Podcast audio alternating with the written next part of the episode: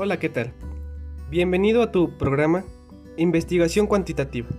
Soy tu amigo Giovanni y en esta ocasión te hablaré de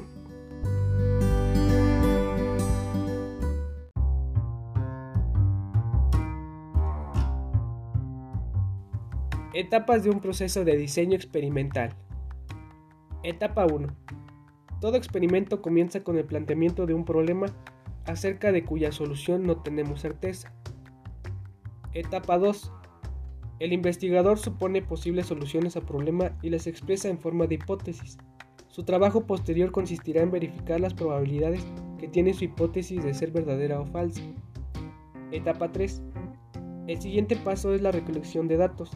Para ello el investigador selecciona los sujetos y los organiza en grupos de manera aleatoria.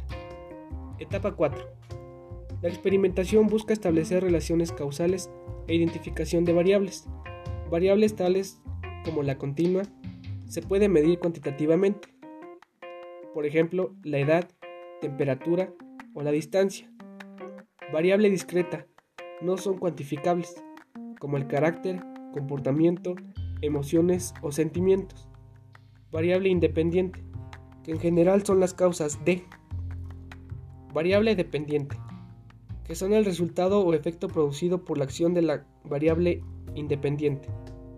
Y por último, la variable interviniente, relacionada con las dos anteriores, pero puede alterar la relación entre ambas. Etapa 5. Obtención y análisis de los resultados, lo que sería comparar promedios y estimar la diferencia, ya sea, por ejemplo, por medio de la entrevista, encuesta o mediante la observación. Etapa 6. Presentación de resultados, los cuales se expresan en términos probabilísticos, gráficos, porcentajes. Las hipótesis no son confirmadas ni rechazadas en su totalidad. Se indica un porcentaje de probabilidad de que el resultado obtenido pueda presentarse nuevamente en repeticiones del mismo experimento.